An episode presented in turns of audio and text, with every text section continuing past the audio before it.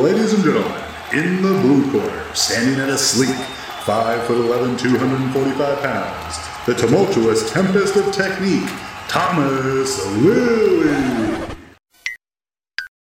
And in the red corner, at a curvaceous 5 foot 11, 315 pounds, the jovial juggernaut of judgment, John Cheryl Sheridan. A meeting of the masters of mastication. Turn your attention as they delve deep into all things lifting and more. This is Peak Speak. And we're back with exciting news. Yes, we are now professional. We have a sponsor for the show, which is awesome for us, but even more awesome for you. Indeed, because who doesn't love a sweet, sweet online shopping discount code? And in this case, it's an online shopping discount code that gets you delicious coffee delivered to your doorstep.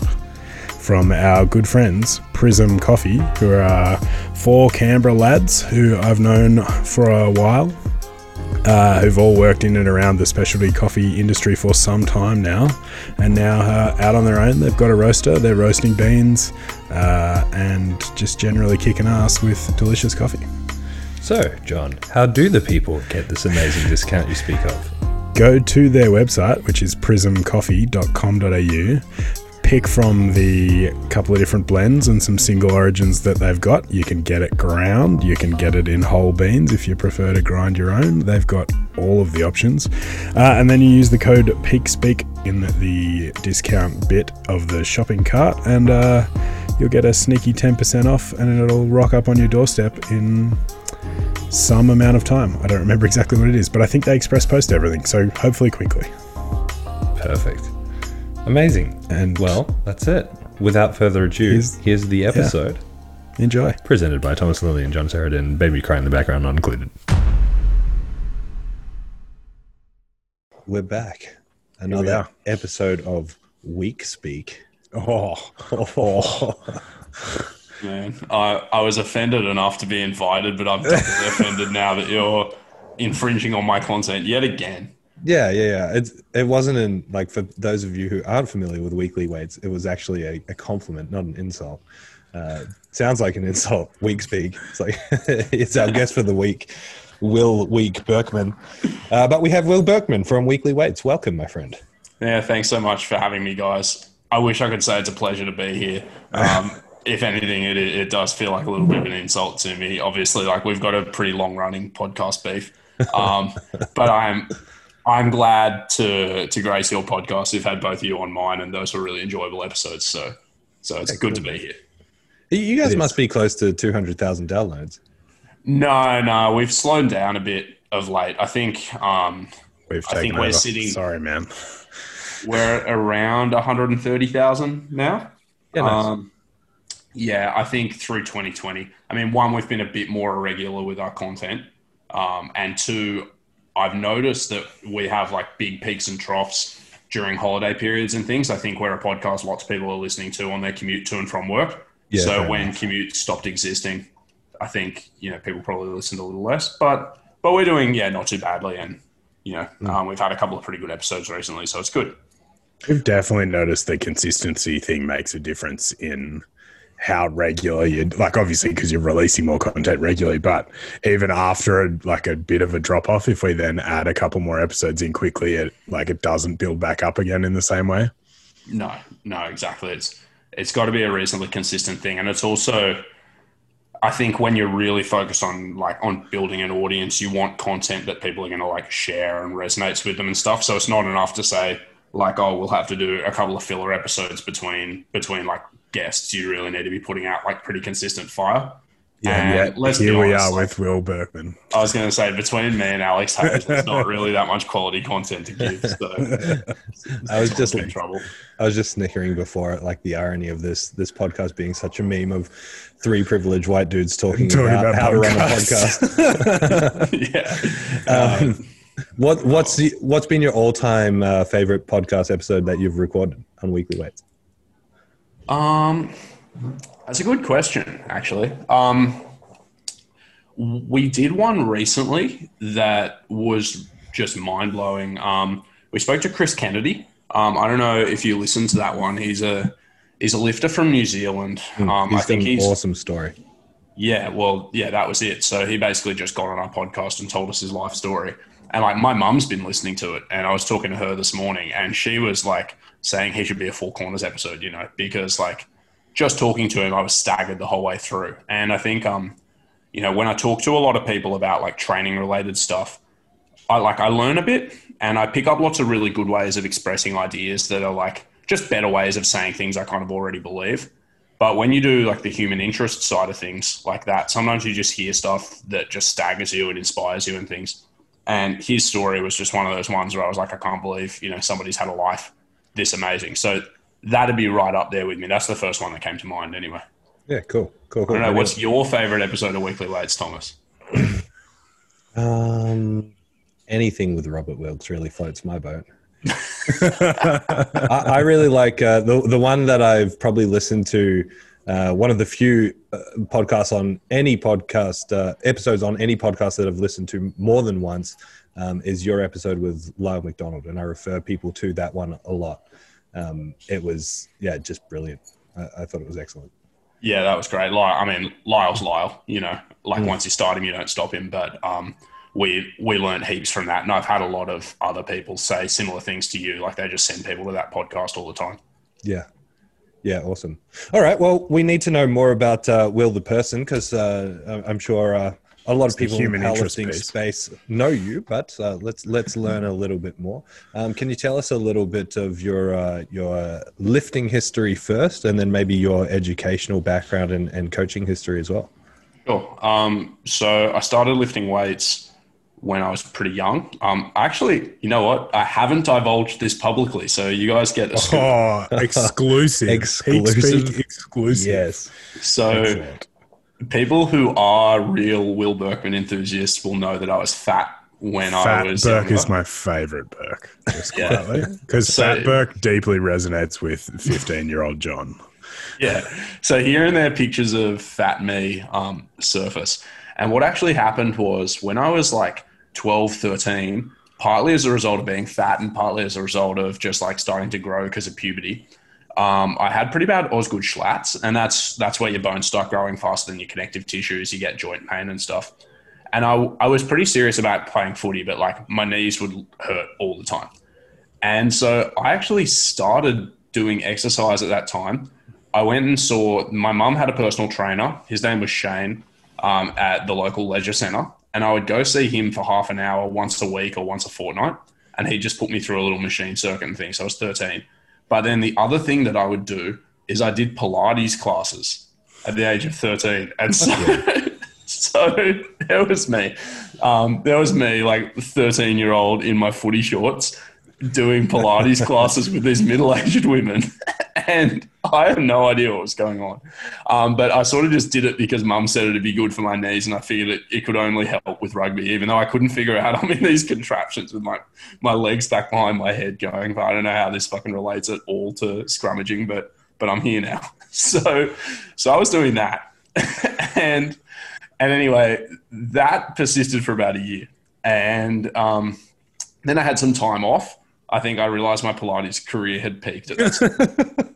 so, so that was my first. Shero's lost it. Oh man, mostly because I can empathize with and visualize myself at the same age doing exactly the same fucking thing, but being like, "Fuck yeah, this is gonna help my footy." Yeah, I was I was a pretty easy sell. Um, yeah, me too. but my parents always had this um, this philosophy where like if I showed enthusiasm towards something, they would facilitate me pursuing it until I didn't show that enthusiasm anymore. So if I wanted to read books, which I did, they would buy me books. But if I didn't read the books and I said I wanted one, they'd say, "Sweet, do some jobs and go buy it yourself," you know. And so, so what ended up happening when I was 14 or 15 was I was really keen on getting better at footy and I was realizing that like my physical development was um, was one of the key things that was going to turn me into either a good player or a bad player. And my mum said, "Okay, well, like I'm willing to get you some personal training sessions at that age." Um, and so so she started paying me or paying for me to see her personal trainer. His name's Lewis McLean. Um, he ended up starting a gym in Sydney called the Cube. It's quite successful. He's now an exercise physiologist. And I started training with him at about the age of 14 or 15. And I was primarily training for footy. Um, and I got reasonably strong. And at some stage in that process, I realized I just really liked lifting weights. Um, and by the time I left school, you know, I could, I was, you know, deadlifting 230 beltless and squatting 180 high bar beltless and so on and benching like 60, but, you know, like whatever. Um, but, you know, I was doing that and I, I really liked training at that stage about, about to the same degree that I liked rugby. Um, and then post school, I sort of, you know, kept playing footy recreationally. I dabbled in Olympic weightlifting. Um, you know, I went through the weight loss and left behind um, Fat Burke.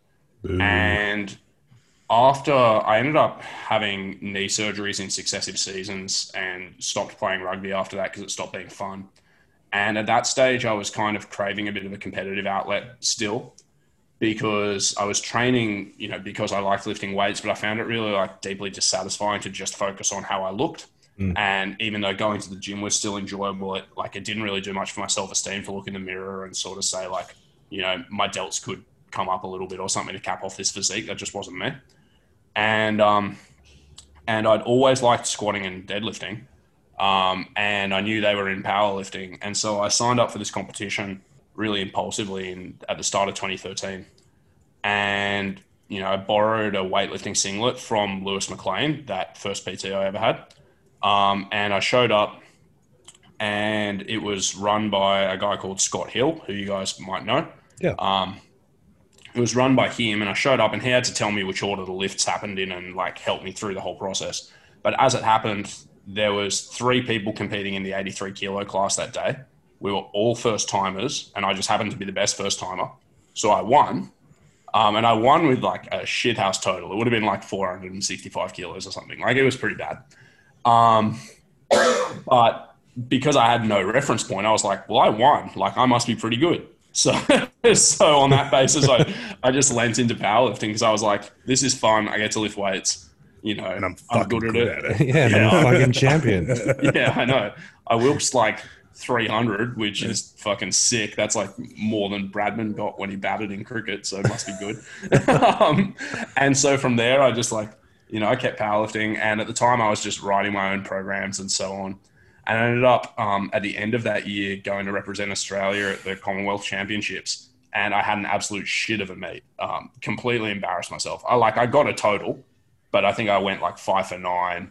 You know, had technical flubs where I didn't realize certain rules existed and like, you know, everything that could have gone wrong did go wrong. And I was how, really How old were you then in, in 2013? Uh, 21.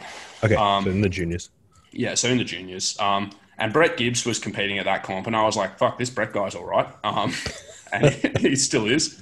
Um, and anyway, so, so that happened. And I, I basically felt like I'd really, um, I'd represented myself poorly because I was like, I trained better than I competed so that already sucks. But also, like, I'm standing there with my country emblazoned across my chest, you know, with friends and stuff at home watching me on the internet, and I feel like a bit of a dickhead.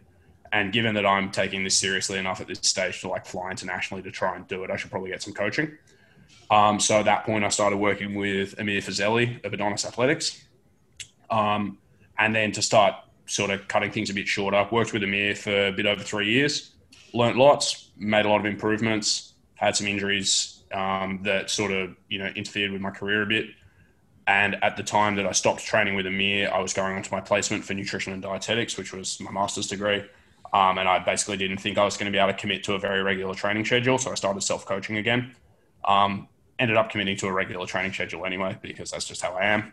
Um, made more gains, took a break from lifting for about, well, actually ended up being about 18 months because I went and did some traveling and then came back and just sort of us around a little bit, and then have been competing semi regularly ever since as a reasonably mediocre open lifter, but doing a lot of coaching as well. Um, so that's that. Yeah, sweet. So tell us about um, tell us about the the transition between you've done your masters, you've become a dietitian. Uh, what made you? Did you ever end up practicing as a dietitian, or did you kind of get it and be like, you know what, I'm going to coach people? Honestly, I by the time I was finished my masters, I was convinced I didn't want to be a dietitian. Um, because I started nutrition and dietetics. I did sports science as my undergrad, mm-hmm. right? And I went. I actually my whole life, I've basically just been in denial of the fact that I liked being a PT because I went into sports science and I was like, I'm going to do this degree because it's interesting and I'll work in a gym, but I'll work on the desk because I don't want to be a PT. And what I'm going to do is tackle on some type of master's at the end of sports science because sports science isn't sufficient for me to get a job that I want to do. Or at least that's how I felt. Mm-hmm. Anyway, loved the degree, learned heaps. It was great. Um, and then I got, I was midway through my first year and I thought, well, I should either do physio or nutrition. And I was really interested in both, but I figured I was more academically interested in nutrition. So I signed up for the dietetics program. Went through, got into the nutrition and dietetics program, and pretty much immediately was like, actually, the things I'm learning here are not that enjoyable to me or that interesting to me. Um, the nutrition and dietetics program, at least the one that I did, is very, very focused on you know, both nutrition in like a clinical setting, so working with people who are in hospitals or who have chronic diseases and things, and nutrition for general public health, which is mm-hmm. great.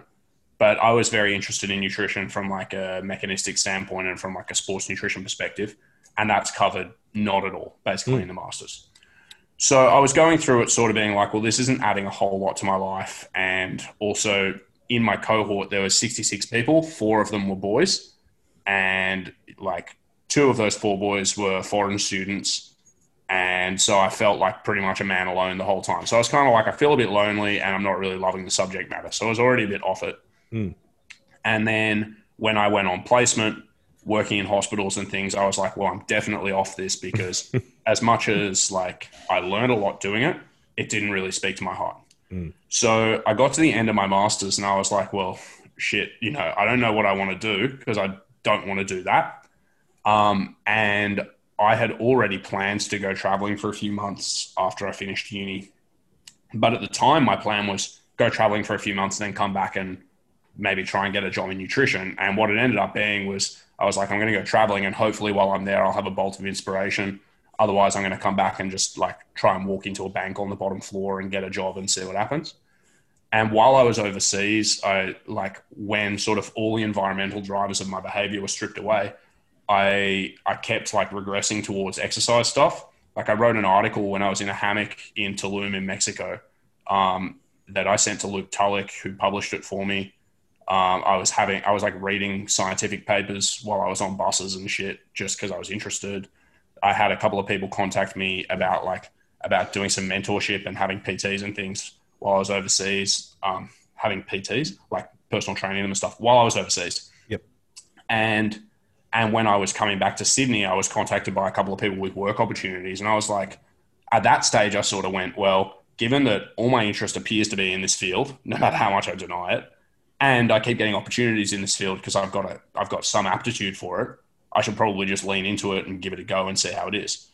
And that was a, what three and a bit years ago now, and you know here I am loving it and doing reasonably well. So so it was never really a conscious decision. It was almost like avoidance of all the other things that I knew didn't work yeah. while it was still there, you know? Yeah, it's so interesting hearing your your journey with the with the formal education with the dietetics especially. So um, I don't know if I I don't know if you know this. After I finished my degree in nutrition, did my honors, uh, I sat on the I did guest lecturing and I sat on the curriculum advisory panel for a couple of years as like a student rep or a, a new grad rep uh, while I was working for the government and then a little bit later on as well. And I, I can't I, I can't begin to describe how many people I talk out of doing the degree because they're like, I'm so interested in nutrition and sports performance. I'm like, that's great here's what you're going to learn in the nutrition degree. A shitload of chemistry a shitload of biochemistry a shitload of like medical physiology so you understand how to use nutrition to deal with chronic diseases. Are you excited about that? No. Well then you're going to have to wait till you finish and then go upskill with the sports dietetics once you're a qualified dietitian. It's like mm. you're not going to go through and come out like ready to write people's macros. It's not what the course is for because the majority of people in australia don't need that and don't want that. It's so interesting. Um, how much of your uh, your formal education in the space of exercise science have you been able to realistically translate into your practice now? Like excluding say the attributes of like learning how to study learning how to critically analyze the uh, the research and the data how much of what you actually learned has application to how you practice as a as a coach now? That's a really good question i'm going to answer a different one Um, Please do. so Like any good Um, podcast host would. yeah, um, no, I actually, you know, I dissed on my dietetics degree a decent amount because, like, you know, I didn't love it. There was lots I liked about it, but the degree itself wasn't it. Um, but a lot of the soft skills of dietetics are actually really, really important coaching skills. Um, in nutrition and dietetics, you learn all these assessment skills and you start learning to ask questions, but also start modifying your questions on the basis of the answers you get so that you actually get the information that you want. And you also learn about a lot about like communicating information to people on the level of the person you're talking to. You know, like in hospitals, sometimes you're talking to somebody where it's like you want to reduce their saturated fat intake, and you say like, "What do you eat?" And they say, "I eat sausages at breakfast, leftover sausages at lunch, and sausages at dinner." You know, and when you're talking to that person, you, you like you don't go into a complicated nutritional explanation. You start talking about food sub- substitutions that they would like, and you literally just say, "This is better," or you know, "That's worse," or whatever it happens to be, until you come to a solution that they enjoy. Hmm. Whereas when you talk to somebody who has a reasonable degree of education, you can start talking about the hows and whys and start breeding confidence in your interventions on that basis. Hmm. And there's something very analogous to coaching about that. There's also in a in dietetics they they really coached us towards motivational interviewing, which is essentially asking questions of people so that they start coming to their own solutions and start you know describing the interventions that they want to engage in themselves. And you use your knowledge to guide that question asking process and so on. But you end up like empowering people a lot because they start realizing that like one they do have the capacity to take action on their own behalf and two the actions that they take are ones that they believe will help them and again that's something that's really applicable to coaching. So as much as i like i said didn't love the dietetics degree those skills have helped me hugely. Um, in sports science there's a lot of things that i learnt that i wouldn't say that i directly apply um, but have still kind of helped me reconcile the practical knowledge that I have. And, you know, little things that we learn about like energy systems and fatigability, some stuff about like muscle physiology and, you know, how, yeah, how energy systems work or how like muscle damage works and how we recover from it and things like that. You know, we don't really use that in application. When we write training, like we're working in an applied field, we say we do X, do we get the outcomes we want? Yes or no? What changes ought we make? but having a little bit of that mechanistic knowledge in your head can kind of help you make better inferences. So I think that that helped. Um, you know, obviously doing some anatomy helped. The biomechanics stuff that we learnt was simplistic but extremely helpful as well. I think like as much as we make fun of sort of like ball and stick models of biomechanics because they're not really complex enough to actually describe things in reality, they're still a simple enough scheme for us to use to sort of start looking at joints and things and saying, you know, what's carrying the load in this lift or what's not wanting to carry the load in this lift and and so on. And so you can use like simplicity to give you to give you like easier decisions to make in an otherwise very very complex system. And then again because it's an applied field you you know you make your assessments you make your interventions you, and you assess them. So there, there's a lot of stuff that i would say helps me but none of it would have been sufficient without practical knowledge of training and practical experience. But plenty of it was certainly very helpful I think that um that idea of like a simplistic model for be it biomechanics or nutrition or whatever it is, it almost is like a fundamental understanding that a lot of people who get into PT through the internet rather than through some uh, you know endeavor in more formal education end up missing the piece. And like Thomas and I were talking to uh, Pat last week, and uh, Thomas mentioned like people not having got the information from the first hand source, but like a third hand source and already misinterpreting it because they don't have that foundational knowledge. So it's almost like that lays a very successful foundation to then be like, all right, cool. Now I can actually learn how to do things rather than just understand how it kind of works. yeah absolutely And it's it's why I'm always going to have the back of formal education as well to some degree. Um, you know what you were saying about like while you might not have to engage with a client around the direct mechanisms of muscle breakdown, fatigue, and recovery, uh, you having that knowledge helps you make those informed decisions. Just like in nutrition, you don't have to talk to someone about what the fucking Krebs cycle is, uh, but you having that fundamental biochemical knowledge is going to help you, you know, understand what's going on, and then you know feed up the chain until until you get to that practical level of knowledge and application. Um, All right. Well, one thing uh, I think we've spoken about it uh, privately before, like way in the past, and you made a post about it yesterday. Um, is this uh, is this notion around like variation specificity? Uh, and I like I really like the post you made about it, which I'm going to bring up. Uh, but if you So can we just- needed Jamie. Jamie, pull that up. if you can just summarize it off the top of your head, variation can be specificity in disguise. I like that concept. Uh, can Yeah. you tell the people what you were getting at? So, firstly, I know that we spoke about it in person, and the reason I know is I actually wrote an article that's on my website um, called "Specificity to Task is Not Always Specificity to Sport," and the very start of it says I was prompted to write this article because of a discussion I was having with Thomas Lilly, and then I think in there, you, I don't know, did it ever come out for sure who frustrated strength coach was in public? Yeah, it was Thomas. No, it's Yeah. not me. Uh, I- I don't. I don't So think he's it still has come out it. in, in public. I can tell you after the show who it is. right. Well, Thomas. okay. Pl- yeah, please do tell me after the show. But I think I fed into that speculation as well in that article. 'Cause I was like, who may or may not be frustrated as strength coach, which was funny. Um, but I, but yeah, I did write that article then because it's something I've been tossing around in my head. So, so that post is is the infographic that I created for a slideshow, um, talking about specificity and variation, um, with a little written blurb beneath it.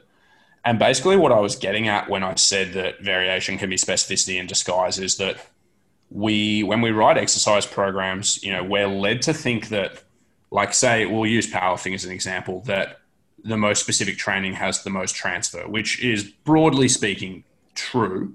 You know, if you wanted to get really good in the immediate term at squatting, dead, like benching and deadlifting, you know, one RM loads or close to, then you would do one RM loads or close to under competition conditions, and you would probably get more transfer from that than pretty much any regression from them. So that makes some sense. Um, but that doesn't mean that all of our training necessarily has to has to be like immediately specific to the sporting task. And instead, what we should be doing is writing with writing programs with what I sort of call like an adaptations first perspective, which is where we say like, what changes are we looking to induce in this athlete with the current training? and where will deviations from that surface level specificity, that that immediate resemblance to the sport, help us more elegantly write our programs? And the good thing about powerlifting is that our competition actually really, really resembles what we do in the gym in a lot of ways. So we often don't really have to go very far from surface level specificity to get a lot of the adaptations that we want. But we shouldn't be afraid of doing it where doing so does help us more elegantly write programs. And one of the easiest ways to conceptualize it um, is when we think about the training that like anybody who plays a field sport or something does. You know, if you're a rugby player, um, you need to obviously have like rugby technical and tactical skills. So you've got to be able to pass a ball, You've got to know where on the field you've got to be, all that stuff. But you also need to be strong and you need to have some level of aerobic fitness and also some level of like, you know, anaerobic conditioning above that because there's sprinting and things interspersed in your sport.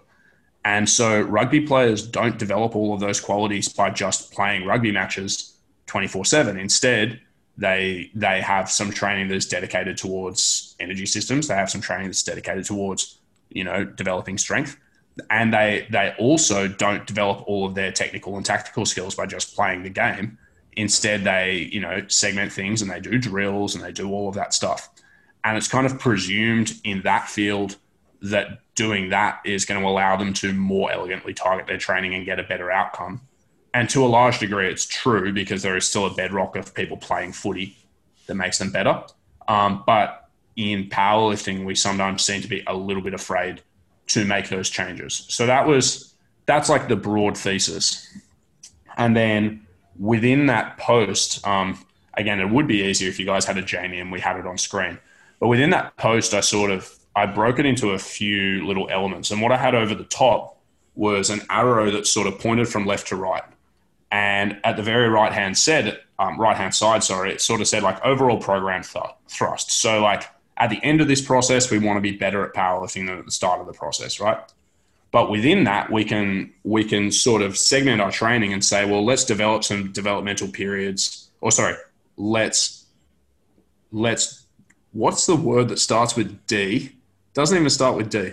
What's the word for devote? Here we go. Let's devote Oh. some developmental periods That was smooth. Thank you. Um, I'm very tired, guys. I had a shocking night's sleep last night. Let me tell you, I was just I was up with my thoughts, and that's always a sad time. So let's let's devote some developmental periods to to specific attributes that we're wanting to develop. And you know, like there's all the arguments about phase potentiation and periodization and how much of that is necessary. But certainly, we can say within each little training block, we want to have short term goals as well. So, our long term goal is get better at powerlifting. But, you know, saying your short term goal is to grow your quads a bit more so you can squat better, training that is most elegant for growing your quads is not necessarily going to be the same as the training that peaks your squat best. Mm. You know, and by the same token, if your goal was to have an active rest phase and you know restore some movement capacities because your body feels like shit straight after a, straight after a competition, the best way to do that is probably not to do your competition training again. It's to is to choose the things that will help you do that, and all of that is couched within this idea that we have a process in our training that takes us towards a specific endpoint. Mm-hmm. So, being willing to make variations on a block by block basis or a, you know cycle by cycle basis or whatever, in order to meet those shorter term goals, can help sum up to a specific endpoint. And then within that, there was the third layer, which is to say that even within blocks that are chasing specific short term goals, some variation in how we prescribe things can still help get you better outcomes. And so, you know, in a peak, not all of our training needs to be maximally heavy, you know, close to 1RM singles in the power lifts. We might still have a tiny bit of work that's devoted to, you know, movement quality or keeping us feeling healthy. We might have some lighter training to help recover and potentiate those better sessions. And all of that is a deviation from specificity as well. And sometimes because people's, you know, shoulders get beaten up or something low by squatting, we even choose to implement variations there purely on the basis that they facilitate us doing the work that we need to do to get our specific goal there, you know? So on all those levels, we make some accommodations for variation so that our training can be better and it still serves a specific overall purpose. So we don't need to be too up our butts about always doing exactly the power lifts all the time. Hmm. Yeah, so I, I guess what you're saying is that by me telling all my clients, no, this block we're going to do straight barbell curls instead of easy body, easy bar curls to keep the body guessing that I've been doing the right thing all along. Firstly, Just say absolutely. There's no secondly. that, that was it. Yeah. So, in in your opinion, you know, watching this, having these thoughts in your head, and, and watching, uh, you know, we all watch each other uh, prescribe things and, and train and everything like that. Where do you see people going wrong with this? Um, where do I see people going? Look, I think that I think that the thought that the best training to develop the powerlifts is the powerlifts is in and of itself not actually a bad thought. Um, in fact, most of the time, it's a really, really good answer to just say, well, if I want to get better at these things, I should do these things. Um, but I think a failure to appreciate that we do have that we do have sort of finite goals and that it's the totality of our program that advances us towards them at a given time can lead you to make bad programming decisions. So so I'll use myself as an example. Earlier in my coaching career, during peaks, I was like training must be hyper specific. Um, any deviation from stuff that resembled the power lifts and any use of a main lift variation that wasn't the competition lifts is probably a dilution of transfer of training and a bad use of time. I didn't get better peaking outcomes from doing that with pretty much anybody than I do now, where I still have that thought on my main loading days, but I don't necessarily have that thought on my others. So I didn't have that. I did have more people who came into competitions a little bit more beaten up. And I think that represented a misunderstanding of my training or like of my training writing process. That's number one. And then number two is, you know, on the flip side, in off seasons, I think here and there you get lifters who are either physically getting a little bit more beaten up than is probably necessary or getting a little bit more burnt out than is necessary due to a lack of novelty because we're too concerned with preserving what we see as like some surface level specificity and immediate transfer in you know the squats that we prescribe that we don't just give them a break um, so i think that's number one. And number two this is a little bit harder to describe. It's why i'm kind of umming and ahhing. Number two is that there's this kind of like pervasive thought among a lot of powerlifting coaches that because say the powerlifts are comprised of a of a reasonably limited number of movement capacities that we should only really train those capacities because they're the only important ones. Um, and i just don't think that that's true either i think that a, what's a, a good example you know we think of like external rotation and extension of the hip are both things that we tend to exhibit at some stage at least in the squat and the deadlift. They're pretty important movement capacities and they're things that the glute does. But in order to actually access either of them, we still actually need to have some internal rotation and flexion of the hip and so on. And so when we when we devote all of our training to things that has a surface level resemblance to our highest output tasks, which is the power lifts, and we fail to incorporate some targeted variety in the movements that we do to sort of keep the movement capacities there so to you know restore the reciprocal motions we have lifters who are less healthy and whose quality of movement goes down and we probably decrease the trainability of those things as well mm. so again I'm willing to say hey i've got enough of this stuff because i'm already doing some hard powerlifting let's do some other stuff to keep our athletes healthy and happy it can only be a net positive. and then obviously as you get closer and closer to competition the room for that stuff goes away so you drop it anyway but that's not to say that in off seasons doing some stuff that is non-specific immediately doesn't have some benefit. I hope I expressed that kind of well enough to make sense. Yeah, I definitely think you did, and I think it's something that a lot of athletes like. It's a conversation I've had a lot with people who've been around for longer than the sort of six month, one year period, where hmm. like mm. we could probably get away with pushing really, really hard and relatively specific and hammering two or three comps in a one year period. But then beyond that, it's probably not a bad idea for you physically to have something that's going to re- restore some of that. And some of them find it really hard to wrap their head around as a as a concept because it it seems so counterintuitive on the surface level, but when you explain it on a more deep understanding, um, I think it's much more obvious, at least to me. Hmm. Yeah, for sure. One one interesting trend I'm finding, and I seem to be talking to people about this a lot lately as well, is like as as RPE based programming has kind of, uh, I guess, infiltrated the landscape a little bit more, and there's probably less experienced practitioners practitioners now, you know, delivering RPE style programming. There's a lot of programs that you know uh, centralize around having a top set every week, whether it's a top single, double, triple, but it's typically a high intensity, uh, low rep set.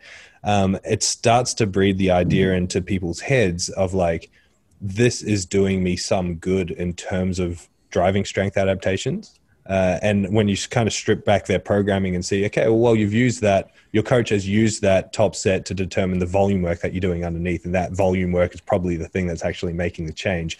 Would your program just be as successful without that?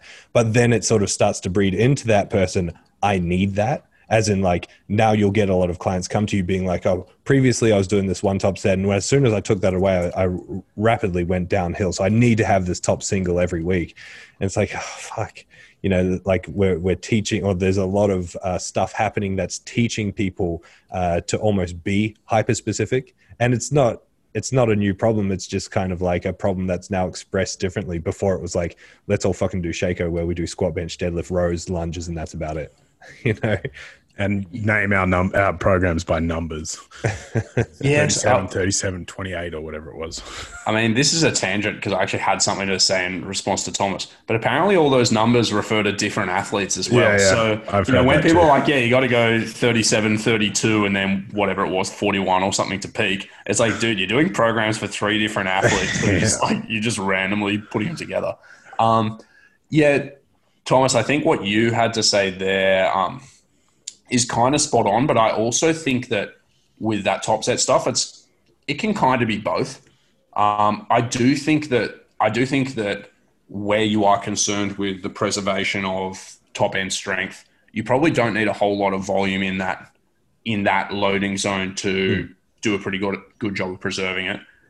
And I think like for prescriptive purposes, it might be useful to have some exposure there, and there might be something useful to sort of normalizing loads that are close to opener-ish for a 100%. lot of people. And for disclosure, I use that style programming with plenty of people too. Yeah, and well, so do I. Um, but I, you know, I also hear you loud and clear as like you know, is it the top set or is it your program in total that's getting you better? And almost invariably, it's the program in total. It's just the top set's the bit that you're going to share on your Instagram, or you know, Yeah. the top set's the bit that spits out your estimated one RM number. And like, you know, I I have actually had some athletes where I've had a static top set, as in fixed load, not even RPE based, static top set for four to six weeks at a time with back off work underneath it, where they've gotten staggeringly better as well. You know, and and you can still see that they're getting better because if they touch the same load and it moves faster and faster and faster, like you just kind of know. Um, and so I think like a preoccupation with a very small part of your program, because it's again the one that you think resembles your competition stuff the most, might not always yield you the best returns when your developmental goals are something else. And so occasionally withdrawing the top set might not actually be necessarily better on paper. Like it doesn't have any prescriptive value over including the top set and doing the rest of your training. But if it takes your focus away from that a little bit and lets you just say, okay, I'm just going to go do my sixes or whatever it happens to be, or, you know, like I don't need to do a, a top single on my high bar to still get some benefit from training my high bar squat if I'm just training it for general strength or whatever. Like, you know, whatever it happens to be. If dropping that top set lets you just get the focus on doing the work done hmm. or getting the work done that is actually getting you benefit done, then sick, drop the top set as well. It's, you know, at this, like at that point, it's literally, it's, you know, six and one half a dozen the other way, prescription wise. It's picking the one that is actually best suited to your immediate needs. Yeah, hundred percent. I like it. Yeah, yeah, no, it's um, it's always interesting with the with the top set stuff because there is so much uh, benefit outside of. Okay, is this making me stronger? Is this better for powerlifting? It's like, what's what's your emotional connection to that weight, or how do you feel about that weight, or um, you know, is it uh, fostering better practice, better you know, movement patterns under a heavy? Like, there's a lot of fringe benefits outside of this is making me stronger or not. And I guess what I was trying to say is exactly what you summarized with there, which is like the the value put onto that as being the key driver of progress is sometimes uh, conflated. And uh, like I don't care about it from a coaching standpoint because I I know how this shit works. You know how this shit works. Sharon knows how this shit works. What scares me is like people doing that and then being like, I'm going to program myself because this works for me, and then doing like shitloads of top sets and not understanding what was actually driving their progress, and then just getting really good at failing 190. You know, Yeah. or really good at failing a particular way. And that's Yeah. the, for Oh, me. go. I like. I actually use my top sets almost exclusively for all of those fringe benefits you mentioned, like improved skill, uh, like transfer, confidence under weights, like actual technical practice at higher intensities in that sort of comp zone, and they obviously become more important, at least in my framework, the closer we get to competition. Uh, but explaining that to people and then being like like this is why it's not actually like a three rep max every time or a four rep max it's like a very defined this is the window that i want you to be working in uh, can be really beneficial so that they can at least get past the idea that i need this to be able to get stronger every week So here is a gripe that I have with RPE based programming. And to be fair, it's not actually a gripe with RPE based programming. It's a gripe with how people use it, which is to get some of those fringe benefits you just described.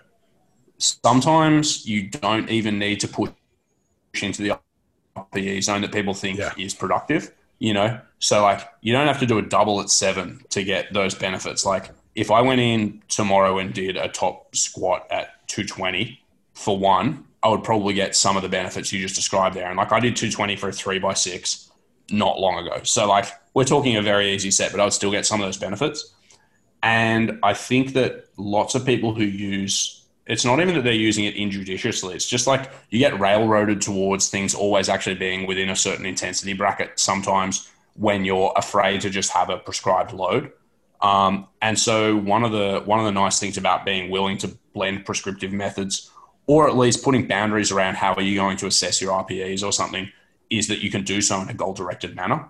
And so the people who are really intelligent with auto regulated training, they use auto regulate or auto regulation to like actually facilitate them doing things that sit within these slightly longer term plans. They say, what's the direction I want to take with this? You know, what am I expecting to feel today? You know, and how am I expecting this to move? And then they do that. Hmm. And, you know, obviously there's an RPE and things assigned to that because we need some language with which to frame the training prescription, but it's done with a little bit more forethought than hmm. just being like, you know, I'm going to lift heavy to lift heavy. Like that's not it at all. Cool, man. Well, That's uh, almost the sorry. I was just gonna say that's almost the skills practice bit that you get playing footy. Like that's the the, the drills concept that doesn't exist in our sport, or at least seems not to exist in the same way as it does in team sport, because of that idea that all of the specificity happens in the four walls of the gym. all right. Well, in the interest of time, because I know you got to shoot off, John, Yes. uh, we got to ask you some questions. Will Yeah, dog. Yes. I think before we ask the questions, we'll do the where can we find you thing, so people get exposed to that before they just listen to the questions and be like, okay, we're done. Uh, so where, where can people find you? Will Um, so on Instagram, I'm at w.berkmanpt. That's usually the easiest place to talk to me if you just want to have a chat. Um, I do have a website. It's willberkman.com. There's blogs and so on there, and you can make training inquiries and things directly through the website, or you can email me. The email is will at willberkman.com. So any of them will do just fine. and tell them about your alter ego, please. I'm going to give you guys an exclusive scoop because His another second exclusive scoop. Well, I, Wow. when's this going out? Ish. Uh, Monday, Monday, Oh shit. or the following Monday. Well, if it's Monday, then this is going to be a two day lead in because Uh, yeah, following Monday. Following Monday. record- yeah, we record. Yeah, sweet. so obviously I'm Will Berkman. Um, th- I do have an alter ego who has done a couple of takeovers on my Instagram account recently. His name's Bill Workman. Um, Bill's terrible on podcasts because he's actually non-verbal, um, but he he wears his power um, and his Belton wrist wraps and a pair of reflective sunnies, and you know answers your Q and A in them. But next week, provided that my propeller hat arrives on Sunday, which it's meant to, Mill Norkman is gonna is gonna help me out on my page, and Mill Norkman has blue light blocking glasses. Um, and he has a propeller hat, and soon he'll have a NASA T-shirt, but that's not going to be here for another week or so. Um, and so Mill is a little bit more on the evidence-based end of the sphere, but he's he's kind of like evidence-based to the point that he tries to think his way out of doing hard training. Sounds like it. So yeah, so we got Mill Norkman probably helping me out with Q and A in the very near term. Um, but Bill Workman may make a return. Shero's just done. He's uh, he's sent it. I'll tell you guys off air. I'm not willing to divulge this one publicly. I'll tell you guys off air what's coming reasonably soon. But but Mill Norkman joins the Will Berkman cinematic universe next week. Cinematic. Okay, excellent. Well, follow us. You a would nerd. think like I'm You and Thomas- busy. Like that's the weird thing is people think that I have so much time on my hands. I'm actually kind of busy, and I'm still walking around my apartment in my full powerlifting outfit, putting my camera in the most obscure place I can so that I can just film these stupid stories. I don't know what's gotten into me. Uh, call Anyway, it, call it marketing. Yeah. marketing. Yeah. Tax deduction on the on the propeller hat and the NASA Oh, shirt. I no shit. That was a business expense. Perfect. Perfect. All right. Well, we asked four questions to every guest. Were you, were you going to say something first, John? I was just going to say, are we going to give Will the full six, or are we just going to are we going to make that a Pat Davidson exclusive? I thought that was Pat exclusive. You Okay. can if you want. It's yeah, you're the one Well, with the time just- limit. I think they're good questions. All right, Um, hit it. Would say I've forgotten the first four of them. Favorite lifting memory that we normally uh, for coaches like a like what's your favorite lifting memory and then your co- favorite coaching related lifting memory. So my two actually relate to the same guy. Um, so my favorite lifting memory was my first coach. Um, sorry, first competition that I did under Amir's coaching um, was again run by Scott Hill, and I was competing with my friend Tim Davies, who um, who had competed with me in New Zealand. Um, we, we were both really similar standard lifters at the time and I had squatted a PB um, at, that was 200 kilos, and I'd gone one for three on bench. I just had an absolute shocker, tech flub, miss on strength, like just everything you could do wrong. And so, even though I should have been ahead of Tim, I ended up behind by about I want to say seven and a half on subtotal. And going into deadlifts, um, I was pulling a little bit heavier than him, and I made my first two deadlifts, and then he made his third and my best deadlift at the time was 230 kilos still. And I think I had deadlifted 230 for my second attempt.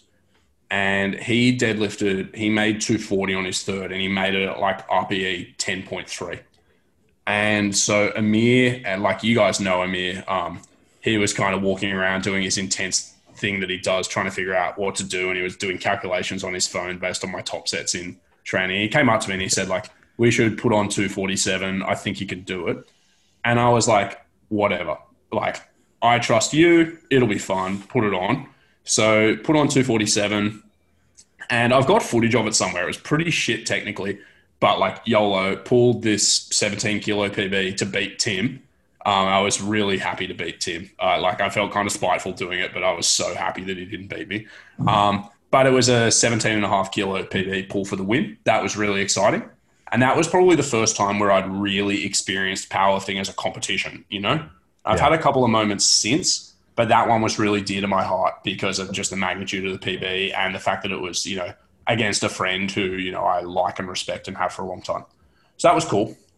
Then my favorite coaching moment also involves Tim because a couple of years later, we represented Australia at Uzbekistan um, in the Asia Oceania Championships. And really, this story deserves like 15 minutes. But essentially, I was coaching Tim and he he had nominated a number of lifting goals and a number of goals in terms of his placing and his total and things that he wanted to achieve. And in spite of him having a day that fell a little bit short of his expectations, he had secured the gold for his squat in the junior 93 kilo division. Um, he had locked up by the time he'd done his second deadlift. He had silver locked in for his weight class and he had the deadlift gold locked in. But the guy who was sitting ahead of him was an absolute bench monster. And Tim had wanted to deadlift 270, I believe, um, which would have been a PB. Um, he had wanted to deadlift 270 prior to the comp, but he was just not having the strongest day and he was really down in the dumps mentally. And he'd pulled, I think, a 250 kilo second attempt that had moved pretty badly. Like he had 257 in him. And and like I said, he'd secured silver. And I sort of said to him straight after it, look, man, like you're going to need 272 to be ahead of this guy if he misses his third attempt. I think we should put it in. And Tim kind of went, no, no, no, like let's just put in 260 because 260 is to get me um, get me a total PB or something. And I sort of said, look, like we've achieved every other goal you set other than gold in the gold in the weight class. Um, it's your comp if you want to do that. Like, you know, I'll support you all the way. Let's put that in. So I put in um, 260 or whatever. And then he came back about 10 minutes later. Not like it was a slow comp, not 10 minutes, maybe five minutes later. Comes back and he says, actually, I want to go for 265 because that'll get me some milestone total number, like 600 or something, like whatever. And at that stage, I was like, you know, I think he's got 257. So he's going to miss 260 probably, and he's definitely going to miss 265. So he's going to feel bad about himself if he does that. But who am I to talk him down? So I said, all right, you know what? At the last minute, I'll go put the change in so you get a bit of extra rest. We can go for 265, but I really think you should go for the gold. And anyway, he's completely against it. Like I've never seen a dude more negative. And I walk out into the crowd, and at this stage, pretty much everybody else in the juniors had competed. And so my friend Doug Goff was there, and JP Kalki was there. And they'd been drinking these Uzbeki long necks, um, which were like 10 cents, and they were pretty heinous, but they were pretty drunk. And they, they both had one in each hand. I walked out, and JP says to me, like, why is he going for 260? And I said, oh, it's for a total PB. And JP is a drunk patriot, and he's like, you know, that's bullshit. Like, you know, he's got to go for the win and blah blah blah. And I said, look, like, I agree. And he was like, no, it's fucked. Like, you don't do things for yourself here. You do things for your country. And I was like, I'm like, I agree, but I'm not going to make him do it if he doesn't want to do it because he just won't try. Um, I'm actually going to put the change in and let him go for 265 for a 600 kilo total or whatever. And JP was livid. He goes, he's like, fuck that. He stands up, he's sloshing beer. So him and Doug run out the back, right? And at this stage, the lifter before Tim is just about to go out. And John Paul Kalki, who's about five foot three, has picked up Tim Davies, who's about six foot two, and is holding him against this window in Uzbekistan and shaking him by the belt and screaming at him that like you know, don't be fucking selfish and you're here for yourself. And Doug Goff is completely non-verbal at the time. He's just sloshing beer on Tim and yelling at him too, right? And Alex Hayes and I, who were handling him, were just like having a whale of a time laughing.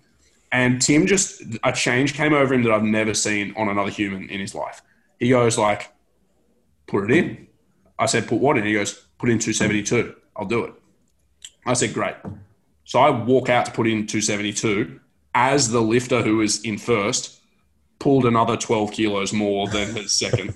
so suddenly it's 285. And I just didn't tell Tim. I was just like, I just, so I just put in 285, right? And bear in mind, Tim had pulled 250 on his second attempt. He, he was going to get 257 maybe, but missed 260. I've put in 285 kilos, right? Which is like not for a second likely. So I walk out the back and I say, all right, it's 285, right? And I've, like, again, the belief that he had in himself at that moment and the determination he had to pull it was so palpable, right? That he starts walking out there onto the platform and everybody in the building thought he was going to do it. The Aussies are going like Aussie, Aussie, Aussie, oi, oi, oi. And they're all pretty drunk and rowdy and they're, they're like bringing the roof down, right? And this Uzbeki Lifter, who was in first is standing there with his coach, and he was proper white knuckling the coach by the arm, like squeezing him because he was so fucking frightened that this guy's going to pull 35 kilos more than his second attempt, right? And so, you know, Alex and I are screaming at Tim, and Tim's like, ah, approaching the bar, and he goes down, he sets up, and like the atmosphere was electric, and he went to pull it, and he didn't even get the slag out of the bar. like, it, it just didn't go anywhere. But for just one second, We all believed. hundreds of people believed, right? and after that, no shit, we had people queuing up to take photos with him, wanted him to sign stuff, right? There were these like it was Becky's schoolgirls who were legit lining up for photos with Tim Davies after because it was just so legendary. And in my life, like every single person who was there still talks about 285. Like, good. like all you have to do is say 285 and everybody melts. It was, it, honest to God, the best experience I've had in powerlifting, even if you didn't make the lift. It was so good. That's awesome. Uh, I have to run, but Yeah, you Thomas, bail. You can I'll do ask the the rest rest. of the questions. Thank Sorry, you, William. Sheriff, I was- no, that's all No, right. That was you, that was a great story. That was worth staying for. I will see you guys soon. See you, man. All right, Thomas. Finally, now now the real podcast Yeah, I can was begin. going to say. Um, the next question is: If you could have uh, dinner with anyone and pick their brains, they have to be alive right now. Who would it be? Oh, so that's a subtle twist because on Weekly Weights, which was started before this podcast, we do Dead or Alive. Yes, true. Um, who, who, you know who, like, because you made the reference earlier, who I'd actually love to have a chat with is Joe Rogan. Um, oh, really? Yeah, and like it's funny, I was the most anti Joe Rogan guy.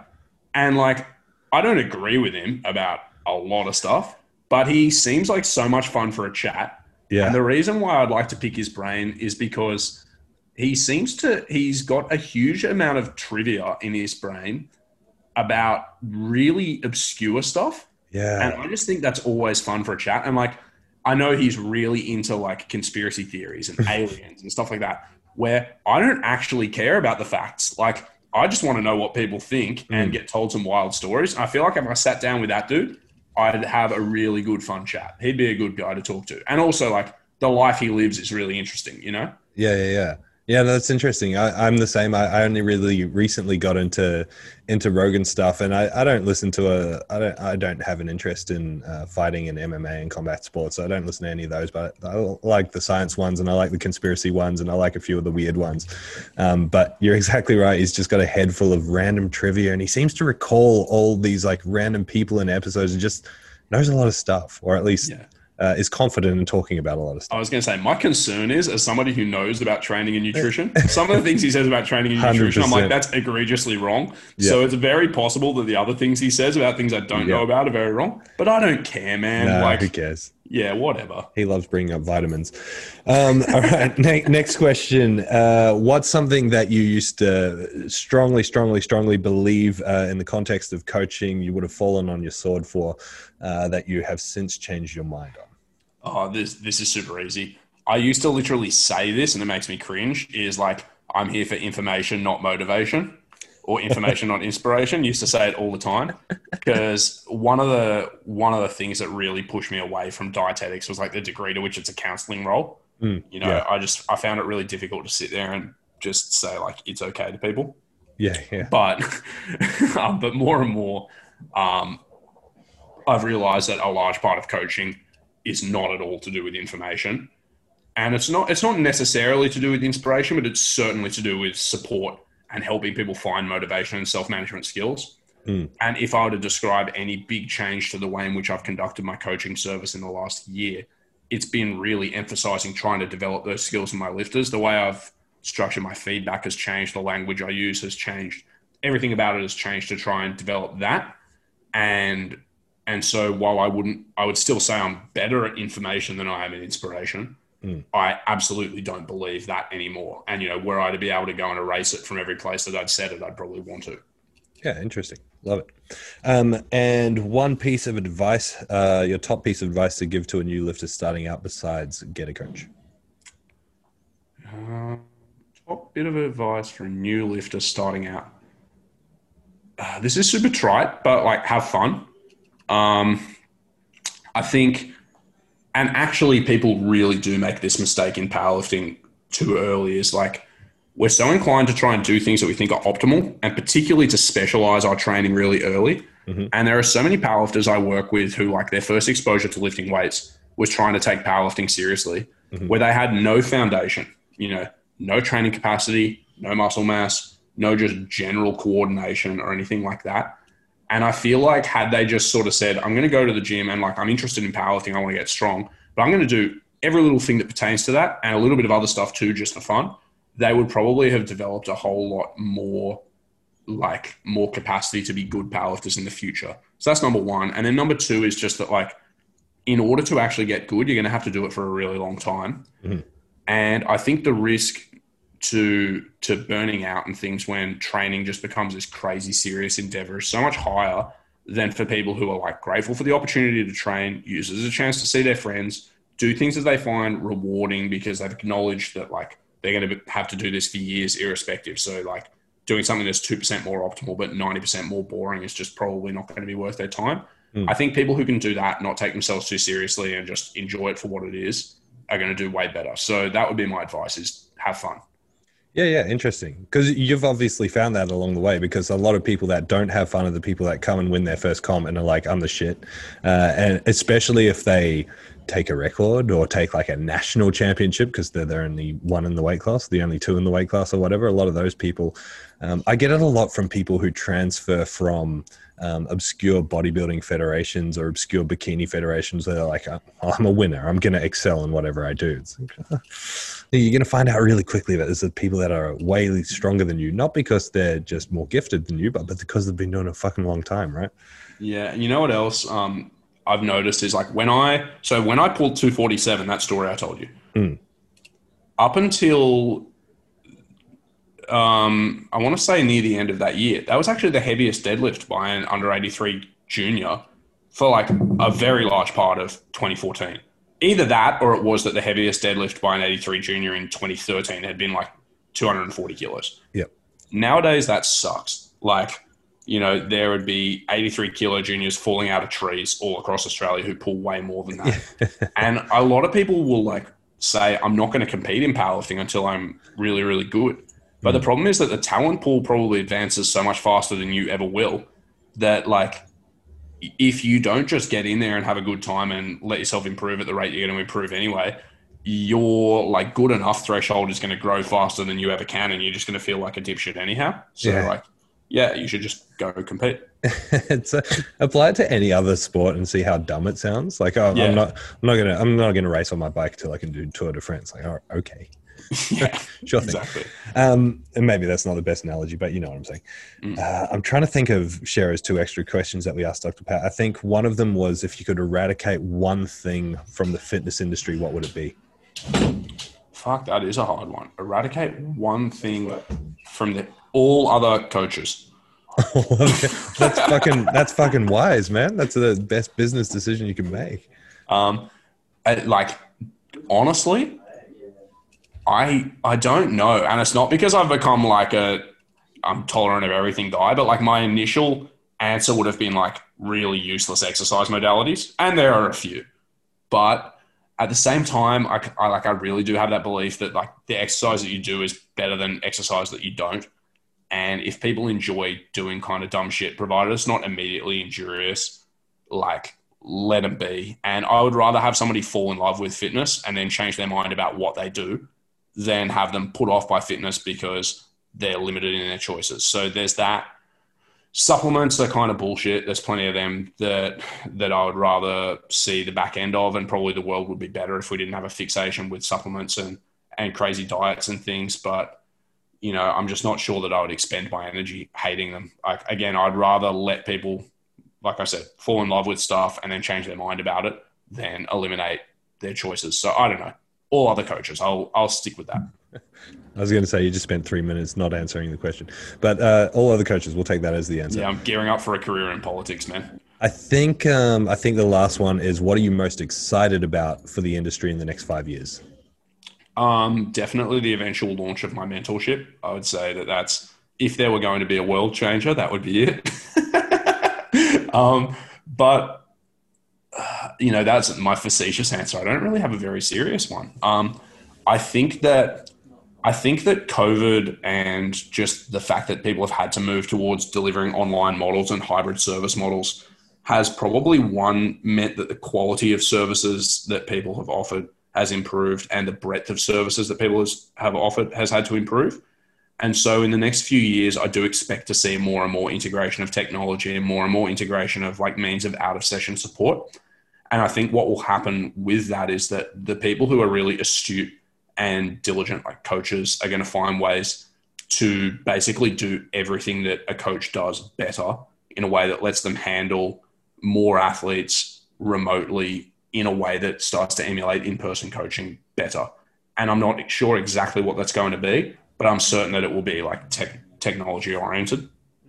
So in the next five years, I'm excited to see what those changes are. I don't know what the forefront is going to be, but there will be some type of yeah coaching revolution. I think. Awesome, love it. All right, Will Berkman, thank you very much for joining us. Uh, follow us, like us, share us. Okay, that's the end.